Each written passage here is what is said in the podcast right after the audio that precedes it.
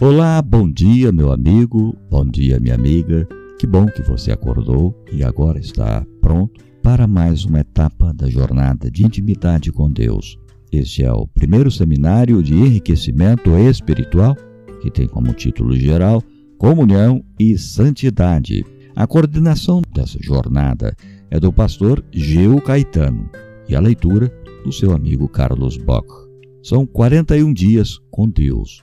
Nós já estamos no dia de número 26 e o assunto de hoje é a formação espiritual. A formação espiritual é um processo que envolve um relacionamento diário com Deus em toda a nossa existência. Em nossa jornada de hoje, vamos conhecer os elementos-chave da formação espiritual e as formas pelas quais podemos melhorar a nossa visão de Deus a cada dia. A formação espiritual ou o discipulado é o movimento da vida inteira na direção de Deus. É abrir cada área da vida para o relacionamento íntimo com Deus, permitindo fazer sua vontade. Há quatro elementos-chave que, na formação espiritual, primeiro, visão.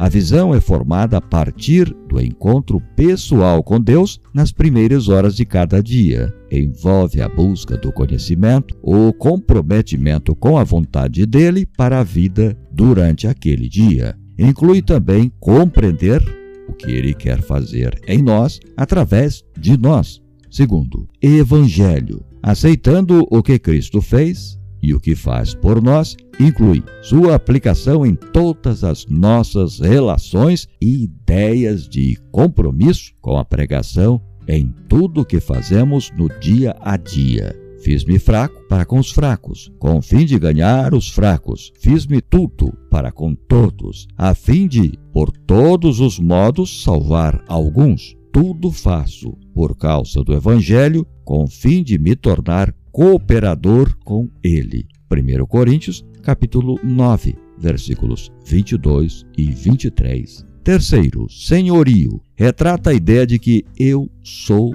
o barro e Deus é o oleiro. Jeremias, capítulo 18, versículo 4. Reconhecer o senhorio de Cristo é submeter pessoalmente ou em grupo à direção e controle de Deus tudo o que somos, temos e fazemos. Isso é uma questão diária, de tal forma que o coração possa experimentar em cada relacionamento ou qualquer coisa que faça, ou essa sensação de submissão e entrega contínua de tudo ao controle de Cristo. Quarto, presença. Começar o dia na presença dele e sair para os afazeres com ele. Acompanhar e viver continuamente em Sua presença em cada momento da vida e em tudo o que faz. A ideia básica aqui é vibrar com Deus e com a graça de Cristo que me faz alegre e vitorioso sobre o poder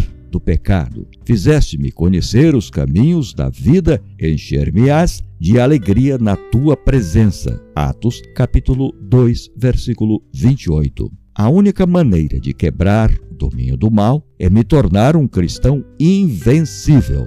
É na presença de Cristo, coisa alguma é aparentemente mais desamparada e, na verdade, mais invencível do que a alma que sente o seu nada e confia e confia inteiramente nos méritos do Salvador pela oração, pelo estudo da Sua palavra, pela fé em Sua constante presença, a mais fraca das criaturas humanas pode viver em contato com Cristo vivo e Ele a assegurará com mão que nunca a soltará. A Ciência do Bom Viver, página 182. Quando os quatro elementos são integrados, temos união completa e nossa unidade com Cristo cresce e se desenvolve. O enfoque dessa união, ou unidade, sempre se projeta na cruz, a mais completa revelação de Deus. A causa de nossos problemas aparece nas áreas do Evangelho e do Senhorio ou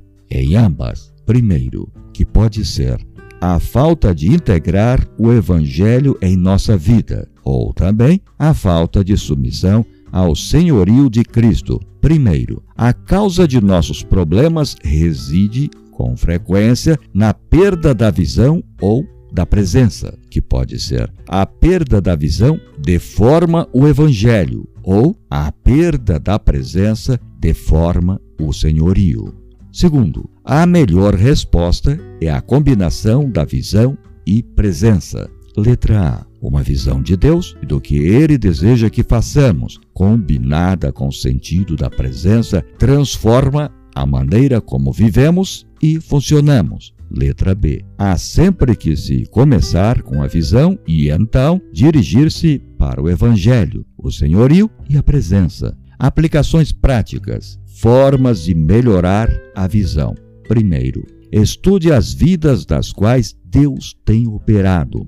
Segundo, medite na vida de Cristo. Terceiro, desenvolva uma vida de oração, falando com Deus como a um amigo. Quarto, memorize as Escrituras. As formas de compreender melhor o Evangelho. Primeiro, aceite a realidade de que Jesus morreu por você. Segundo, aceite o fato de que você é objeto do amor incondicional de Deus. Terceiro, estude as verdades do Evangelho. Quarto, aceite o fato de que a salvação é inteiramente obra da graça de Deus. Formas de integrar na vida o senhorio de Cristo. Primeiro, ore para que o Espírito Santo lhe mostre o que ele deseja que você faça. Segundo, pergunte a você mesmo que diferença faz Jesus Cristo em minha vida diária? Que diferença faz o Evangelho em minha vida diária? E ainda mais, em que forma a presença visível de Jesus faria uma grande diferença em minhas em minhas decisões de hoje. Terceiro, faça de Cristo a prioridade em todas as decisões que tomar formas de enriquecer a experiência da presença de Deus. Primeiro, aceite a realidade da promessa de Cristo. Eis que estou contigo todos os dias. Segundo, aceite a realidade do Espírito Santo em sua vida, a presença de Jesus Cristo. João, capítulo 14, versículos 15 até o 20. Terceiro, separe um lugar para Deus em sua vida diária. Quarto, experimente a prática da presença de Deus. Esse texto foi adaptado do seminário Fundamentos Bíblicos da Mordomia Cristã, ministrado pelo pastor Benjamin Maxson. Para desenvolver uma visão correta de Deus, lembre-se: os que põem toda a armadura de Deus e devotam algum tempo cada dia à meditação, oração e estudo das Escrituras estarão em ligação com o céu e terão uma influência salvadora, transformadora sobre os que os cercam. Pensamentos elevados, nobres aspirações, claras percepções da verdade e dever para com Deus serão seus. Ansiarão por pureza, luz, amor, por todas as graças do novo nascimento. Testemunhos para a Igreja volume 5, páginas 112 e 113. Amanhã nós estaremos entrando em uma nova etapa que tem como tema Você foi criado para ter uma mente santa. E amanhã será o décimo, será amanhã será o vigésimo sétimo dia. E o tema A mente e a saúde espiritual primeira parte. No 28º dia, então, o complemento, a mente e a saúde espiritual, segunda parte. Que você tenha um dia marcante, muito especial na companhia que você tem um que você tenha um dia muito especial, marcante na companhia de Jesus. E amanhã, cedinho, logo ao acordar, nós estaremos juntos para mais um estudo e o aperfeiçoamento de nossa intimidade com Deus. Um forte abraço e eu te espero amanhã. Até lá.